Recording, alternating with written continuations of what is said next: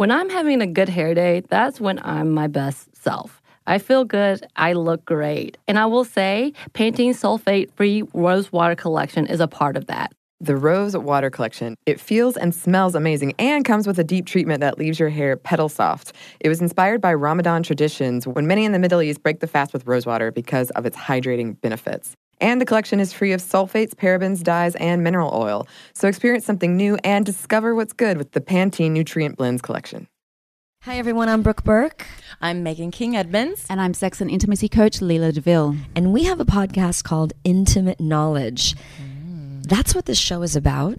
Sex. Sex. Sex. But it's so much more than that. It's about the ups and downs in your relationship, your sex life. It's about overcoming heartbreak and infidelity. It's about understanding intimacy and what makes you happy. And it's about everything you want to know, but you might be too embarrassed to ask. We're giving you intimate knowledge. Listen to Intimate Knowledge on iHeartRadio app, on Apple Podcasts, or wherever you get your podcasts. Find us.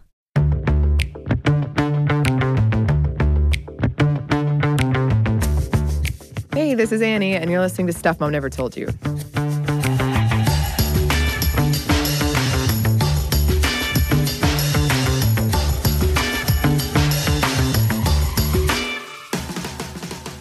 Well, it's just about Valentine's Day here in the United States, and that means heart shaped boxes of chocolate everywhere you go. Especially now that you can't buy those sweetheart candies. Although I'm always shocked people liked those anyway. I mean, other than just for, I guess, novelty of a candy that has a message on it. And along with all of these heart shaped boxes of chocolate come the ads of women falling heads over heels for chocolate as if willpower goes out the window for women when chocolate gets introduced into any given situation. We become wolves. Wolves. and I have to say, I love chocolate, but I don't really crave it too often. I have friends that do, though, especially when they're sad or on their period, both. And it got me to wondering if there is any truth to this stereotype. Luckily, we have a classic episode looking into just that. Enjoy. Welcome to Stuff Mom Never Told You from HowStuffWorks.com.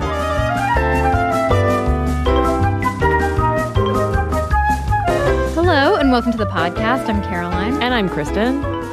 And uh, today we're talking about uh, a favorite topic of mine. And I was preparing for the topic of chocolate last night, Kristen, by shoving chocolate Easter eggs one after another into my face. Because every year, my mother, I'm 30, my mother makes uh, Easter baskets. She made one for Kristen as well, don't worry. But uh, I, I, I feel like I was doing some really good, hard hitting chocolate research last yeah, night. yeah. I think it's important to get a little meta with things and fuel your chocolate research with chocolate. I myself have also been enjoying the chocolate Easter eggs your mother so generously gave to me in my own Easter basket. I don't know the last time my mom gave me an Easter basket. So ah, if I tell her that another person's mom gave me an Easter basket, it might cause a little Friction. yeah, a little mom friction. So I don't know if I'll if I'll fill my mom in on that, but uh, I'm a little surprised that it's taken us this long to get around to women in chocolate. Because Yeah. is there a more stereotypically women woman good than chocolate? Yeah, other than shoes, I don't think so. Yeah, I mean it's like shoes, Cathy comics, chocolate. There we go. And the last two are basically one and the same. Exactly. So we got to talk about women and chocolate because the question I wanted to know was what's up with this stereotype that women are just these chocolate craving monsters who, according to commercials, also really want to have sex with chocolate. Interesting. Yeah, that uh, I don't think that's been quite proven yet that we do want to have sex with chocolate. Or that we would rather have chocolate than sex. Oh, hmm. Yeah. Interesting. Yeah. Uh, I would like to kick this off, though, with a quote from Kathleen Banks Nutter, who wrote an essay on sort of the history of women and chocolate in the book Edible Ideologies Representing Food and Meaning. She wrote, What food is more easily gendered and eroticized than chocolate? So, uh, ladies and gentlemen, you're in for quite a treat with this podcast. Yeah, I um, you know, the based on the amount of chocolate that I crave, you know, if you were if you were to tell me in this podcast, Kristen, that something in women's bodies, whether it's their brain or their uterus, is programming them to eat more chocolate, I'd be kind of prone to believe you because I feel like I don't know too many dudes who are like super into chocolate who have to have chocolate on hand. Um, but I don't think that's what we're going to tell you. No, because also, Caroline, I'm going to go ahead and put it out there. I'm more of a salty tooth than a sweet tooth. If you were to offer me a bag of potato chips and a bag of chocolate chips, I would take the potato. The potato over the the potato product. See, I have a weird, uh, a weird thing that I would love to get rid of, which is that after every meal that you know typically includes something savory, I have to have something chocolate to finish it off. Oh. Either that, or I've got to like shove a bunch of gum into my face so that I don't go after whatever's chocolate around me. I've been known to like go through the office just like lifting up people's bags, like, "Do you have any? I need some." Man, well, this podcast, this is kind of especially for you, Caroline. It like. It's uh, yeah, it's sounding that way. So let's go over just a few chocolate statistics to get an idea of what we're dealing with. Because the thing is, when it comes to women and chocolate and our desires for it, it seems like a lot of it is perhaps cultural because it's a lot more popular, for instance, in Europe than it is in Asia. So if we look just at the UK, 91% of women say that they eat it regularly, but at the same time, 87% of British men say that they fancy chocolate as yeah, well. so they're over there shoving Cadbury Yeah. stuff into their faces. But it's not it's not a massive gender gap there. No. Mm-mm. Maybe maybe women. Could it be that women are just made out to be crazy for chocolate more so than men? We'll find out, Caroline. Um, but over in Germany, they're the ones eating the most chocolate. And can I blame them when they have things like Kinder eggs? Kinder eggs. Sally, you know, speaking of my mother, Sally is a flight attendant. She flies to Germany. She smuggles back Kinder eggs for me and has ever since I was a little kid. So I have all those little toys that you put together that are a severe choking hazard. Basically, your mom gives you the best candies, Caroline. My mom is the Easter bunny. Oh, Yeah. Sally. But moving away from Easter and looking just at Valentine's Day, Americans purchase more than 60 million pounds of chocolate for February 14th alone. And more than 75% of that chocolate will be given by men to women. So, with that, you're starting to see what we'll talk about a lot more in terms of this gendered economy of chocolate buying and bestowing. Hmm. And as far as cravings go, like the cravings I have on like a 10 minute by 10 minute basis throughout the day, women tend to report craving chocolate more than men do. But again, this is mainly focused on Western women. Although studies like the one that Kristen cited earlier about showing that there was such a small gender gap between men and women in the UK eating chocolate, most surveys do show that there is a negligible gender difference, but there is a difference in the guilt we feel. Women report more post chocolate guilt after eating it compared to men, which I also kind of would own up to. Like after I shove a bunch, well, okay, maybe way after I shove a bunch of chocolate, once the glow has faded. After I've shoved a whole bunch of sugary chocolate in my face, then I'm like, ooh, maybe I shouldn't have done that. Maybe it's just you coming down from a sugar high. Yeah, and I start like twitching and itching. Oh no. but speaking of those chocolate cravings, just one more aside on that. Looking at the Western women's chocolate cravings, you'll see a lot of reports that chocolate is the most widely craved food. But again, if you that's probably focused on Westerners because if you look at a place like Egypt, for instance, there was a study finding that women and men both preferred savory and had more savory cravings because it was more related to their local cuisine. Right, and and kind of along those same lines. I, I mean, I, I would argue, you know, that that I mean that makes sense that uh, based on what you typically eat, you're going to crave certain things. And you know, I've noticed the, the more I eat chocolate, the more I crave it, and the less I eat chocolate, the less I crave it. Yeah, and the more I eat potatoes, the more I eat potato chips. Just raw. Kristen, it's so weird. She has this whole drawer full of potatoes, and she'll just rip one out like an apple and bite into it. My podcasting secret: carb loading. constant carb loading. Um, but before we get into where this women and chocolate connection really comes from, let's go back in time and see where chocolate comes from because within the history of chocolate we start to see how it becomes more gendered as it moves from its origin in Mesoamerica to Europe. Right. Yeah. They actually found, uh, they, I mean, you know, the people who look for these things. Chocolate pirates? Yep. Chocolate pirates actually found cacao residue in pottery in Honduras that dates back as far as 1400 BC. And just side note, um, in case you're wondering, throughout this podcast, anytime we say cacao, I'm just going to think of the Portlandia sketch where cacao is the safe word. Oh. but anyway, so yeah, it dates back a long time in Mesoamerica, and the Mayans were drinking it by 300 AD. And when the Aztecs, you know, like they did, conquered the Mayans, they started taking up the drinking of chocolate as well. And not only did they drink it, Aztecs supposedly ate it off each other's bodies during sex. They considered uh, the word for chocolate in their language is, is something along the lines of like chocolotl. It's there's a lot of consonants next to each other, but that basically translates to a holy fetish. That's how much they liked it. That's so Cosmo of them. Oh. yeah, I can just I'm I'm picturing like an ancient Aztec cosmopolitan. Hey Aztec ladies, you wanna you wanna get your man going? Get some chocolate. you wanna avoid getting sacrificed this month? Eat some chocolate during sex. Uh, so then in 1519 we have Spanish explorer Hernando Cortez being exposed to this magical, sexy chocolate for the first time in the court of Montezuma II.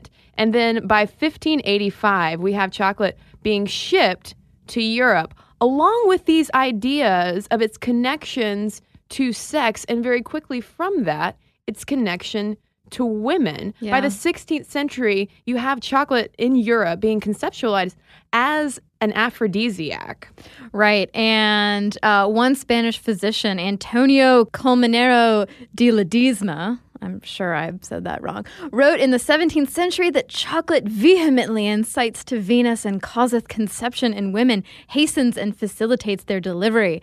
And I just have to that, I, I say, Oh, is that how babies are made? Yeah, if chocolate causes conception in women. Thank God I'm on birth control. exactly. Um, but yeah, in Europe it's it's interesting to see that um, they took this this this treat or this beverage or this sexy time making uh, item and they ended up sweetening it to make it taste better because back when there were all these Spanish explorers in Mesoamerica hanging out with the Aztecs, one of them described it as a bitter drink for pigs. But then when it's transported over to Europe and it's sweetened, that's when it beca- starts to become kind of a luxury item. Yeah, it's important to remember that chocolate, way, way back in the day, is not like the chocolate Easter eggs that you might be eating that's super sweet and smooth. It was a pretty intense food that was often, yeah, it was often drunk. And uh, Casanova also, side note, supposedly ate it to aid his virility. It was mm. like hmm. yield Viagra. Or maybe he just kept it on hand for all those chocolate loving ladies that stopped by. Yeah. he just that, had like a Whitman sampler that he'd slide out. Maybe that was his secret. Hello, too. lover. So when it comes though to the gendering of chocolate, this happens pretty soon after it's imported to Europe. According to Mort Rosenblum, for instance, uh, who wrote a book all about the history of chocolate, he says that once chocolate arrived in Spain, pretty quickly you have men drinking coffee and stronger stuff, and women drinking the chocolate. And this was something, too, that reminded me of our research for uh, our episode on gender in coffee was how with the old coffee houses mm-hmm. in England, it was mostly men, and the women were at home drinking chocolate. Right. Or how even now, if you walk into a Starbucks, you know, hearing from all of our listeners who work at coffee shops saying that, oh, the men walk in and they order espresso or black coffee and the women are ordering mochas. Mm-hmm. Exactly. Interesting. Well, not only was it a gendered drink, but it was also sort of an elitist thing, too. When it made its way to Europe from the New World, it was pretty much solely reserved for the nobility of Spain, Italy, and France. It basically became a luxury where dainty ladies enjoyed it, and they transformed the enjoyment of chocolate into a highly refined social event. And this is coming from Jamal Fahim's thesis, Beyond Craving. And he points out that this is sort of the beginning of chocolate as a fetish that communicates social status and upper class femininity. And that upper class femininity is going to continue to broaden its reach within the growing chocolate industry. As you see in the 1800s, how chocolate is transformed from this grittier drink into the type of chocolate that we think of today. That's a smooth bar, it's really sweet, it's uh, very tantalizing for our senses. And this happens through a number of innovations starting in 1828 with a Dutch entrepreneur named Conrad Johannes van Houten, who figures out how to press those c- cacao, the safe word, cacao beans to separate the dry cocoa from cocoa butter that makes chocolate less bitter and smoother. Mm. Hmm.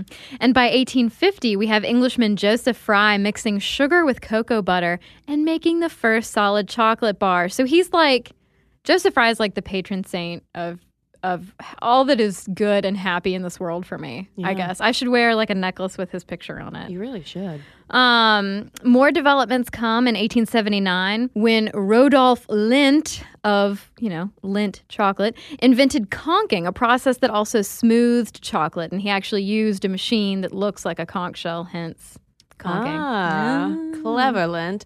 Uh, so, because of all these innovations, by the early 1900s, you have guys like Henry Nestle, or would that be Henri Nestle, Milton Hershey, and others who are in the chocolate game. And so, all of a sudden, you have at the beginning of the 20th century this growing chocolate business. And what's interesting, too, as we were talking about the gender of it, if you look at the manufacturing of chocolate, all those chocolate bars that we're eating, a lot of times, especially in the earlier 20th century, it becomes gradually feminized as well. You have more and more women working in these factories. So not only are women becoming the target consumers of chocolate, they're also often the ones on the factory floors making the chocolate. So every day it was like Lucy and Ethel work, Yes. working the chocolate. Okay, great. I'll just keep that image in my head as well as the the Portlandia sketch. So my brain is is at capacity. There is a darker side, of course, um, to chocolate making. And this is something that still goes on today in some parts of the world where they they grow cacao trees and make chocolate. And that is the fact that there are child labor issues that that we struggle with as well as environmental issues like rainforests being stripped, the soil being stripped of nutrients by planting these trees over and over again. So that has actually driven some companies to you know, get into the fair trade thing, make sure that they're having positive sources for their beans, basically. Yeah, and, and those those sourcing issues are as relevant to chocolate as they are to you know our conversation on coffee. Mm-hmm. But we're not going to focus so much on the manufacturing side of it, but rather the advertising of chocolate because you can actually trace women's history in the 20th century in the United States through chocolate ads, essentially. Mm-hmm. Just by the way that chocolate is framed really shows women's level of social mobility and their relationship to men. It's fascinating. Yeah, it is fascinating because this is coming, you know, this starts after the Industrial Revolution when you've got guys like Milton Hershey making a cheaper, more uh, available chocolate bar. I guess he's like the Henry Ford of candy, uh, making it more available to people. And so once it is more readily available, you have to sell it. You have to make people aware that it is not something for just upper crust elite ladies, that it's for everyone. Yeah, and we already have these long-standing connotations of chocolate with sex and romance and luxury. And so what better thing to sell to dainty ladies? But in the Victorian era, depictions of women gorging on chocolate in the same way that we think of today of like you know just chocolate crazed women that would not have been kosher that would have totally violated the female norms of the time because this was at the time too when women would not have been you would not want to be seen like eating a lot of food. Like all you can eat Yeah. buffets not okay for victorian women to indulge in. So they were supposed to eat more like ladies. So a lot of times if you see victorian ads for chocolate the women aren't necessarily eating the chocolate in the ads but maybe holding it close to their mouths, just sort of tantalizingly. if you want to find a good way to get me to gorge on chocolate, it's to make me hold it away from my face for too long before I eat it. And then it's just like Cookie Monster. It's just over. But yeah, you couldn't with these with these uh, proper Victorian ladies. You couldn't show them overindulging. You couldn't have them exhibiting any type of desire because again, chocolate being kind of an aphrodisiac, considered to be an aphrodisiac, tied in with wooing people and whatnot. If a woman is shown to not only gorge on it but really want it and desire it, then whew, it's getting hot up in those Victorian homes. Yeah. But when you move into the progressive era, out of the Victorian era into the progressive era, you have the rise of the new woman. You have the suffrage movement taking place. You have women having a little bit more social mobility. They might be driving cars every now and then. What? Yeah. And, and the whole uh, rituals of dating outside the home are starting to take shape. And so chocolate advertisers are thinking, okay, how are we going to advertise to this new woman? How are we going to frame chocolate as something that she needs in her life? Oh, dating, gentleman callers. What better gift for this new woman than a box of chocolates? Right. It's kind of like when we talked about diamonds, how diamond advertising put it in men's heads that you're not a, a good husband, fiance, boyfriend, etc. if you don't present a diamond and then that leads the woman to expect it and think, "Oh, well you're not a good fiance if you didn't give me a diamond."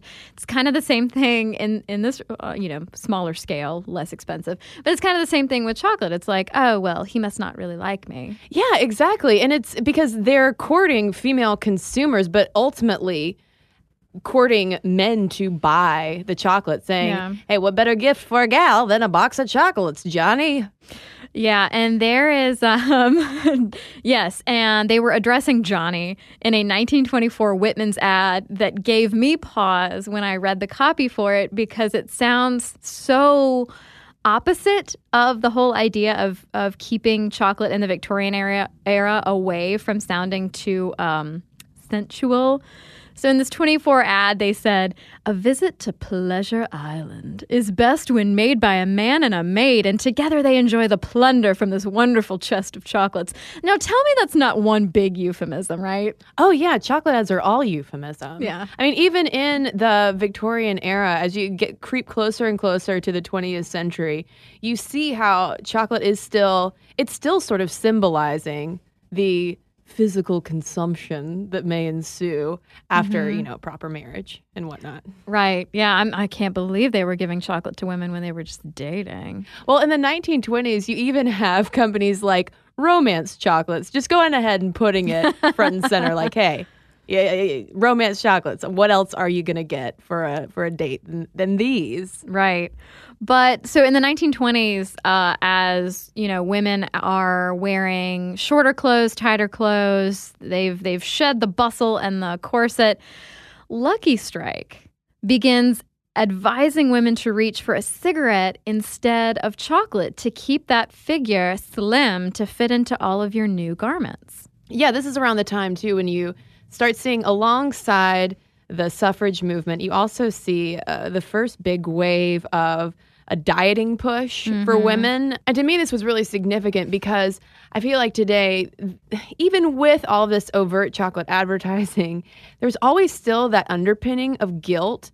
And mm-hmm. we're never like, advertisers never let us forget that we have female figures that you know we're supposed to keep in shape Right. and so in the late 1920s when this lucky strike ad comes out you have women having the right to vote more freedom theoretically than ever before but also too this is a time when you're also seeing the first kind of dieting push for mm-hmm. women as well it, there's always this balance between Yeah. like ladies go ahead and indulge but not too much Yeah.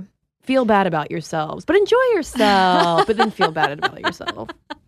Yeah, it's a terrible yo-yo effect. And I mean, it is interesting to think about how like every time women are on the verge of getting more power in society and they're outside of the home, all of a sudden people are like, "Yeah, but you should probably be thinner." And and remember not to eat too much. Well, that's the thing. Uh, I think Naomi Wolf points this out in The Beauty Myth, which now is such an old text, but still, uh, the point I think is uh, sort of time immemorial because she talks about how anytime, like you said, women are experiencing the most liberation, you have the most sort of reactionary um, messages Mm-hmm. regarding our bodies of like of, of dieting, of exercise.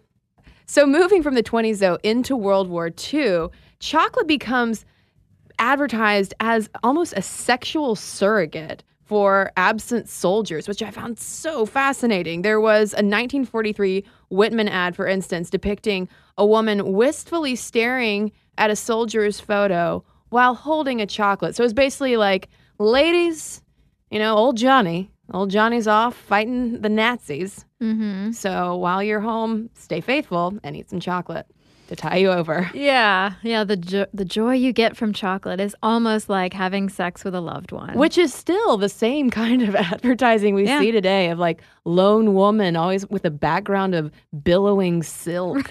Being like, I don't need anything but this chocolate. Yeah, my hair would just be all over the place. But moving uh, into the 1960s and 70s, you know, Kristen and I were just talking about um, that whole control, that body control of like, okay, well, more women are in positions of power. They're they're taking power for themselves. We have the second wave feminist movement, but we also, alongside that, at the same time, have this whole concern about health and fitness and how do we advertise sweet treats to health conscious feminists of this era. yeah.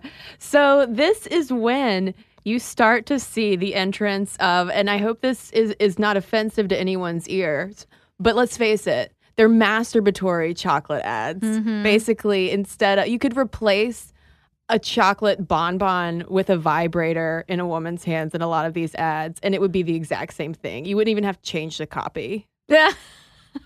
And you also see the reentry too of chocolate being uh, seen as this aphrodisiac. Uh, for instance, this I got a kick out of this.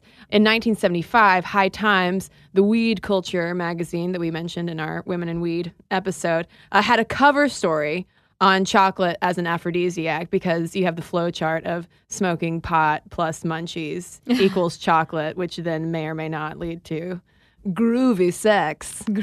intimacy, true intimacy. And so here's the return of chocolate being considered an aphrodisiac. But in the 1980s, you also have the return of it being considered a status symbol, going all the way back to 16th century Spain when it was considered only for the elite.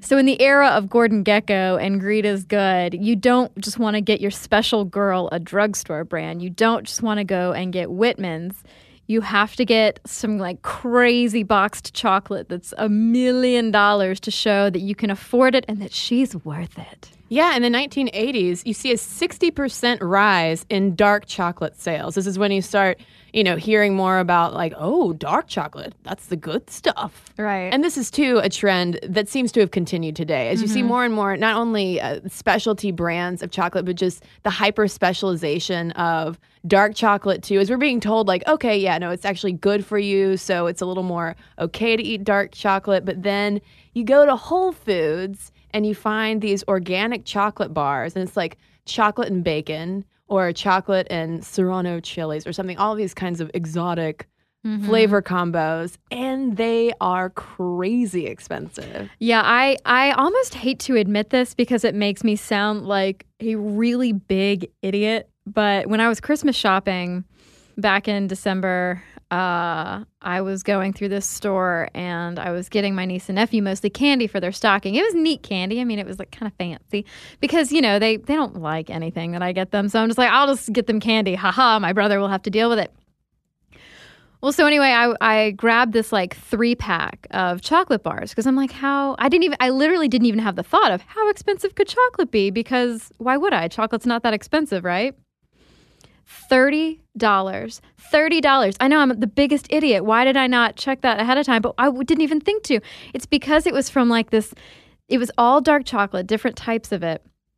And it was from like this teeny tiny, like artisan chocolate place in San Francisco. And I just, the regret, I don't think I've ever felt deeper regret for anything in my life. And then did you sad eat the chocolate? I just couldn't, to- I couldn't. I gave it to my boyfriend.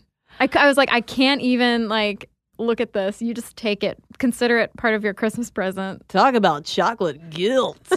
Seriously. But no, I mean, I think that the dark chocolate thing does kind of point to or highlight interesting aspects of the whole chocolate guilt conversation because, like, we're supposed to feel guilty or we do feel guilty after we eat too many sweets but then dark chocolate like celebrities and magazines are preaching to us that like if you eat dark chocolate it has antioxidants and so you will never get cancer. But you're only allowed to have a square a day or maybe a square every other day.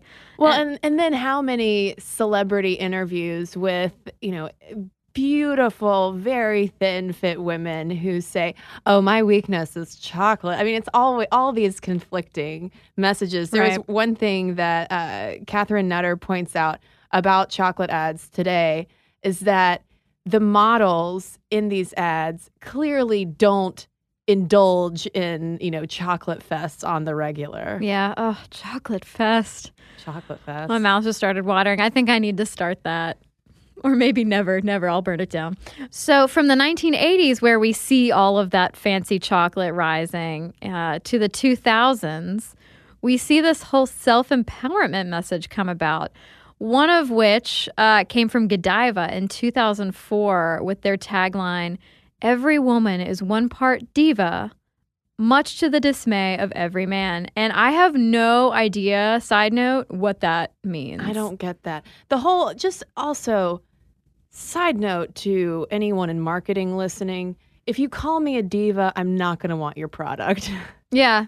I don't get that. Who like who who thinks that women want to be want to be divas? I don't know. I'm sure there are probably some women listening thinking that that's fun, but I, I don't know. I just think it's so hokey. I think it is hokey. And I think when you have people like, I'm just trying to think of an example, somebody like Mariah Carey or, you know, somebody who's like a stereotypically uh, high demand, high maintenance celebrity calling themselves a diva, that makes me want to call myself that even less. Yeah. So, but then you're telling me that I am one if I eat your chocolate and Godiva, which really is like the Grey Goose vodka of candy. Like it, it's Ooh, chocolate burn, Caroline. yeah, well, chocolate burn because you know you take something that's really kind of basic and just mark up the price. Just putting a fancy ribbon or some you know geese on it doesn't actually make it worth the price. Yeah, there was an article, I forget which one it was that we read, uh, talking about how some chocolate experts, like sommeliers of chocolate, Mm-hmm. essentially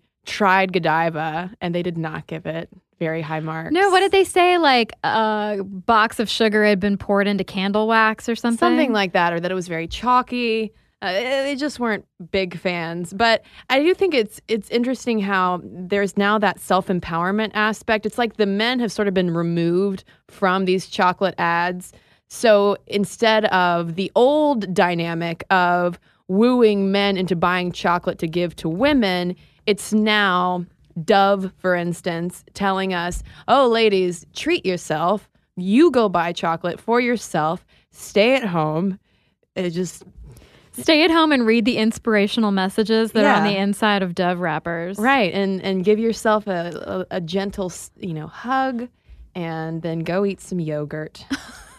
but can we talk though more about this guilt issue with chocolate because this isn't something that came up in any of the papers, but what it sounded an awful lot like the more we read about how chocolate is, you know, basically is sold to women as sex. It's the one acceptable sexy vice that women can have according mm-hmm. to society. And yet there's that guilt undergirding it of like if you eat too much of it then boys aren't going to like you because you'll have a chocolate belly. It's so weirdly slut shamey. It's Yeah. like a it's like a candy analog to slut shaming where it's like well ladies if you do too much of that then boys aren't going to like you am i am i making too big of a leap No, I think it's absolutely parallel. I think there are some very weird, and there always have been, apparently, some very weird things going on with the way we look at chocolate and think about chocolate. And, you know, we have the Aztecs and the Spanish to thank. But um, we'll actually get into some more ickiness behind uh, chocolate advertising when we come back from a quick break.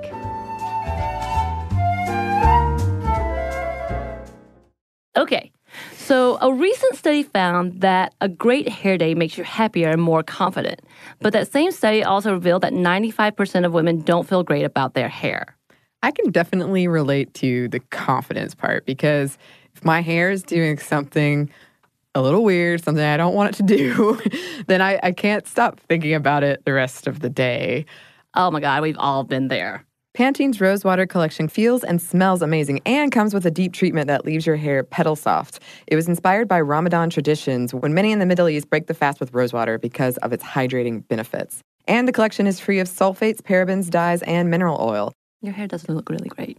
Thank you.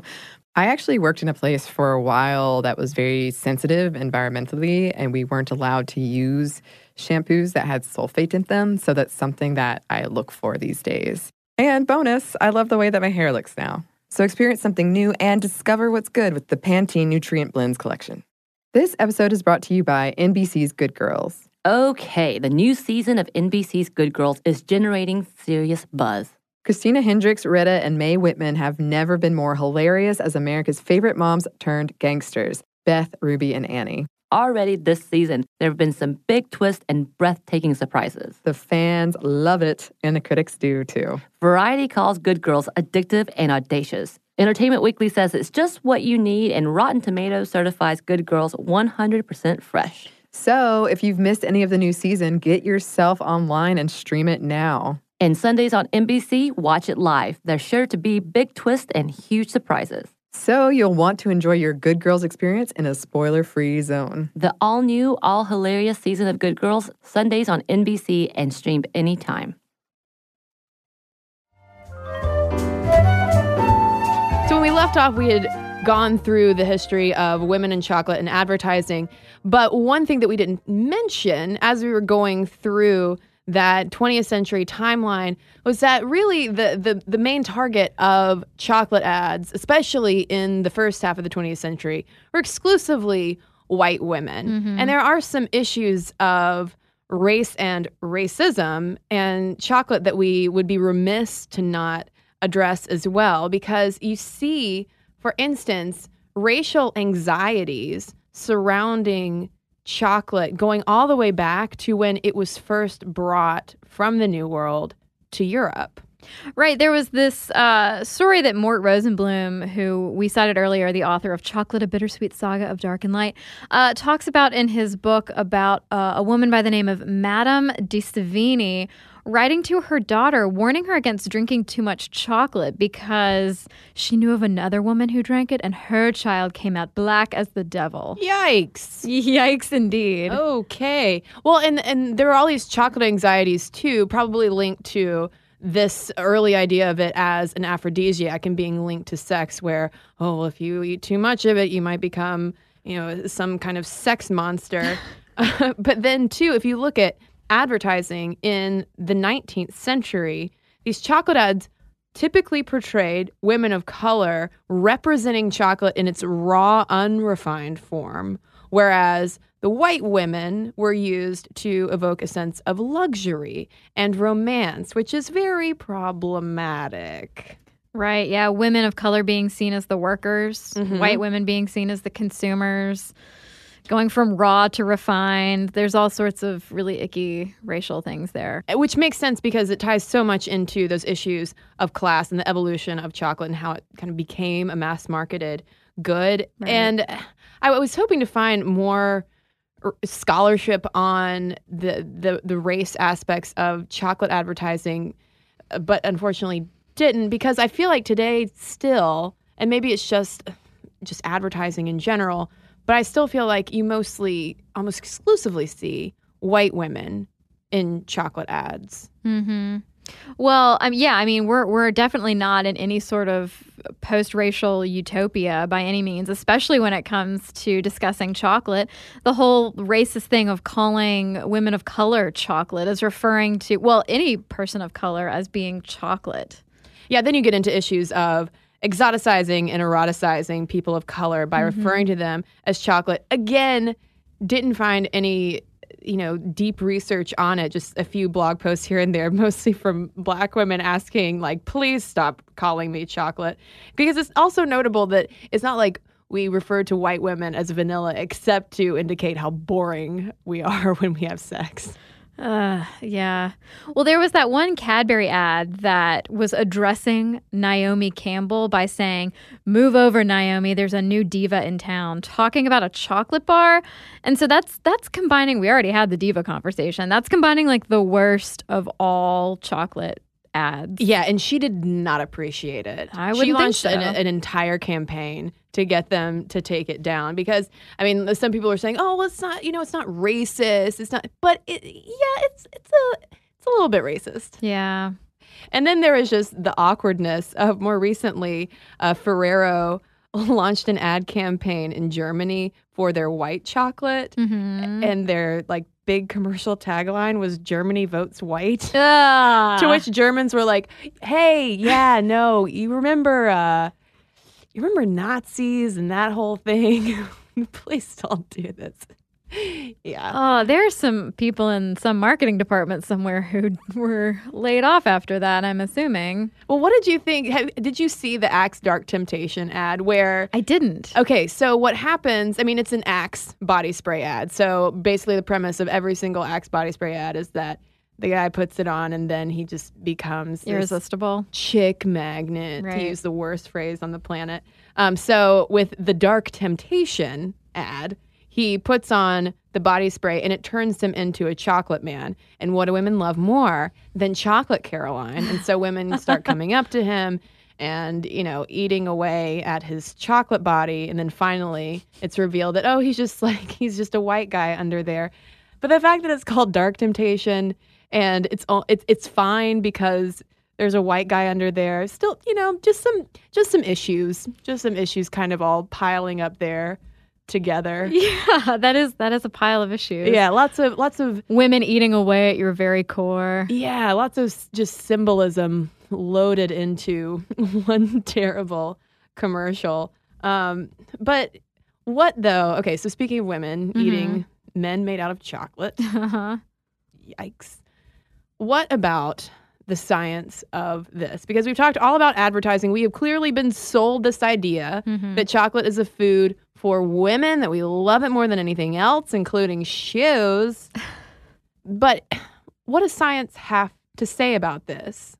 You would think, right, that science would have been like, ladies, every time you bite into a chocolate bar and you you get obsessed with the idea of eating more chocolate and you feel addicted to it, it's because it's releasing all of these amazing things and you it's not really that. It's they've found that there's not a huge like cause and effect chocolate serotonin link. It's probably more that it, chocolate is fatty and sugary and it tastes real good. Yeah, there have been a lot of studies actually looking at the psychopharmacological effects of chocolate, essentially how groups of chemicals such as cannabinoids in chocolate uh, react in our brain and make us chocoholics, I guess. And the study results have kind of been mixed. They really haven't been able to pin down one specific chocolate craze chemical in there. So it's like, well, some people really like it, and I, I guess it's I guess it's good. Um, but th- there was uh, this study called Chocolate and Cheese: Their Effects on Mood. Sort of looking at, okay, well, we know that it probably has something to do with the fat in chocolate. Right. So if we take a sweet and a savory like cheese and compare it, what happens? And their best conclusion was that it's probably the orosensory effect of eating chocolate. Essentially, we like how it smells, how it feels in our mouth, just all of the sensory sensations of eating chocolate. The look on your face right now, Caroline, I feel like you've been whisked away. I need to go find that Easter basket. you need to go to Pleasure Island from the 1924 Whitman's ad. I absolutely do. Um, speaking of health stuff, one thing that does get brought up in women's magazines a lot is if you like chocolate, ladies, not only are you going to get fat, but you're going to break out. Yeah, what about what about that connection? Yeah, um, that's something that I've always been worried about because I had so many pimples when I was a young girl. And even now, my hormone, I'm 30, right? Like I shouldn't break out anymore, but I still do. Oh, adult acne totally exists. Hello. Hormones. Anyway, so they looked at whether researchers looked at whether um, chocolate actually does produce acne, and again, the results were kind of mixed. But they did find that among the people who broke out, who did break out and experience acne, here's here's a little bit of what happened.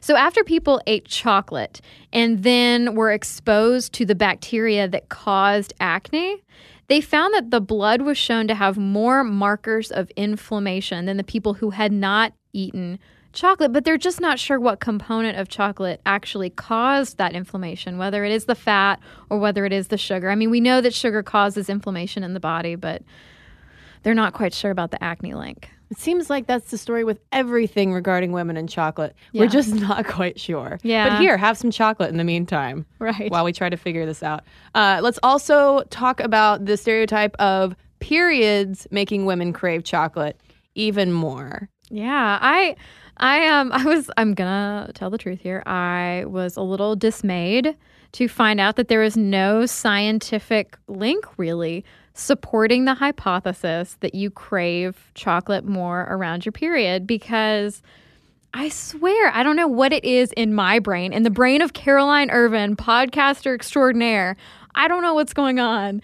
That, like, leading up to my period, I'm just like gorging on chocolate. And, like, as I'm stuffing the 15th candy bar in my face, I'm like, oh, okay, I see what's happening. But I wonder if it's just not so much the chocolate as maybe a connection between menstrual cycles and comfort food. And some scientists say that, you know, chocolate contains minerals like magnesium and iron, which we may be deficient in around our periods, things like that.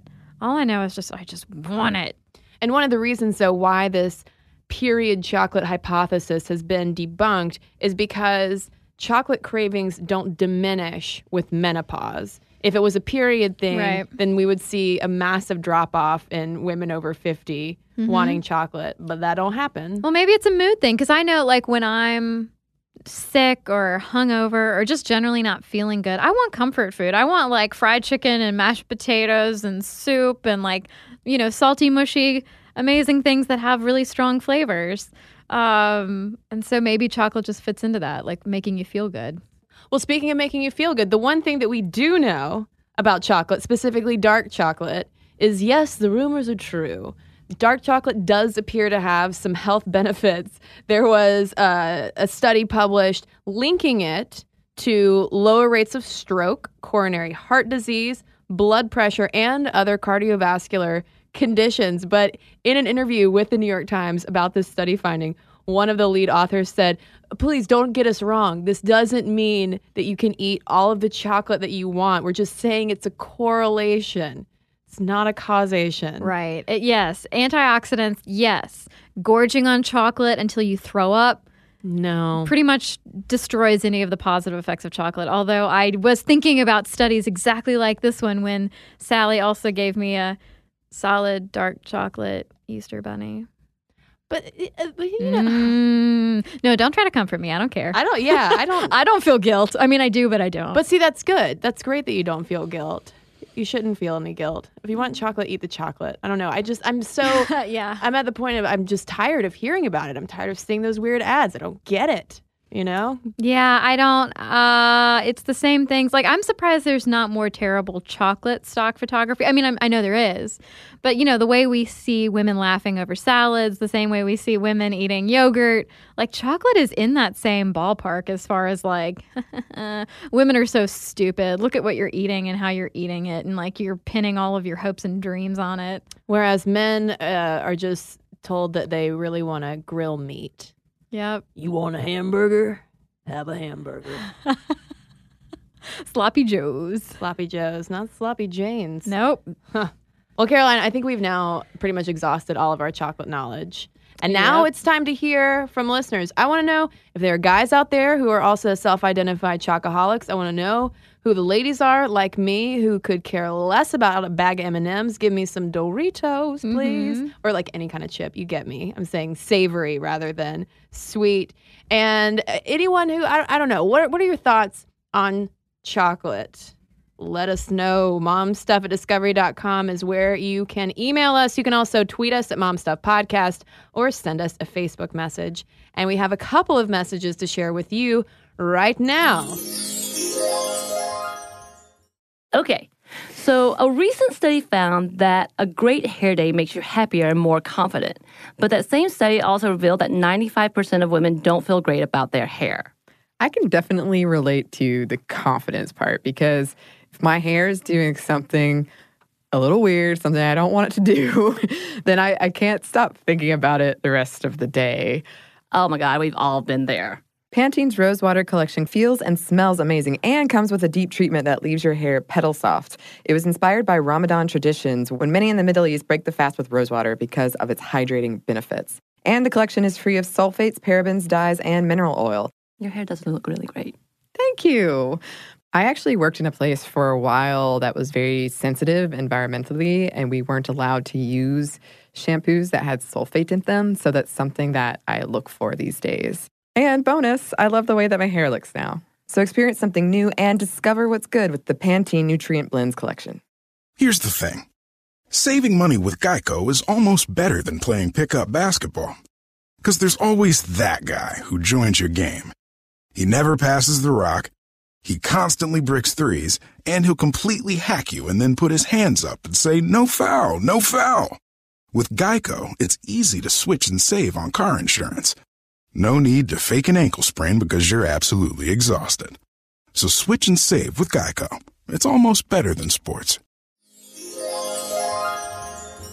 So we've got a couple of messages here about our new male grooming episode. This one is from Jess, who writes In my dating career, I despised male body hair. I thought it was just plain unattractive and probably wouldn't have looked twice at a hairy dude.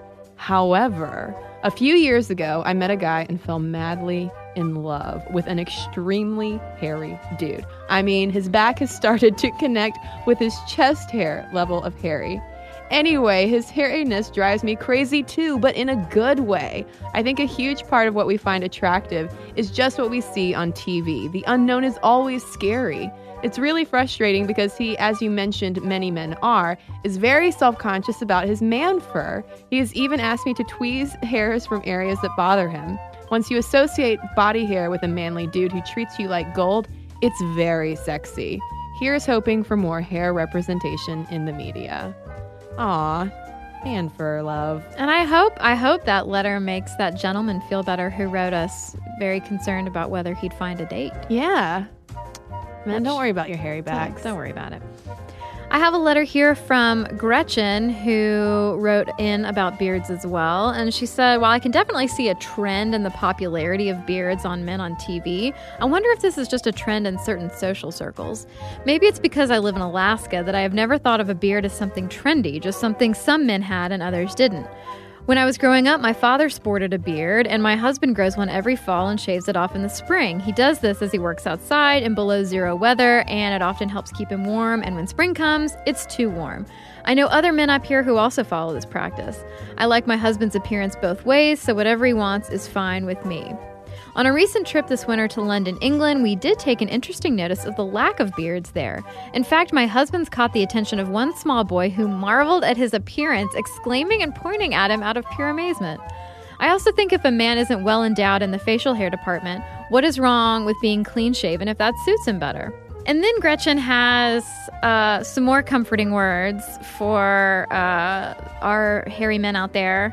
She says, on the topic of other body hair maintenance, personally, I like a guy with some chest hair and find the idea of waxing it or shaving it off because that is what women like silly. So fear not, men, some women dig it. So thanks, Gretchen. Uh, I'm sure a lot of listeners out there appreciate your viewpoint. And thanks to everybody who's written into us. Momstuff at discovery.com is our email address. And if you want to find links to all of our social media, all of our podcast blogs, and videos, you should head on over to stuffmomnevertoldyou.com. For more on this and thousands of other topics, visit howstuffworks.com.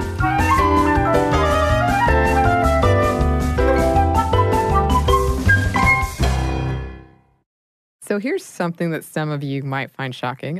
95% of women don't feel good about their hair, but Pantene is changing that. Pantene's Rosewater collection combats bad hair days with an innovative formula that uses rosewater derived from the petals and buds of the Rosa gallica plant. With Pantene's Rosewater collection, I can really feel how much more hydrated my hair is. And it's sulfate, paraben, dye, and mineral oil free, which makes me feel good because who needs all those additives? Experience something new and discover what's good with the Pantene Nutrient Blends collection.